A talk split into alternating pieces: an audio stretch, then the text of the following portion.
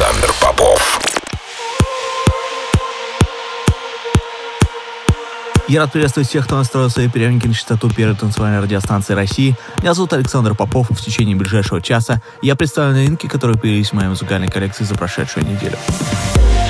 Сегодня я отыграю для вас новые работы от таких артистов, как Актива, Фейтум, Дэви Аспри, Эндрю Райл и многих других. Это Record Club, не переключайтесь.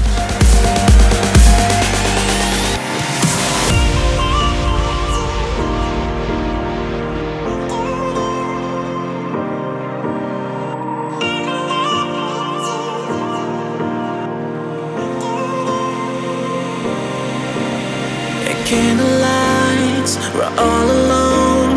Let's take our time, let's find the tone.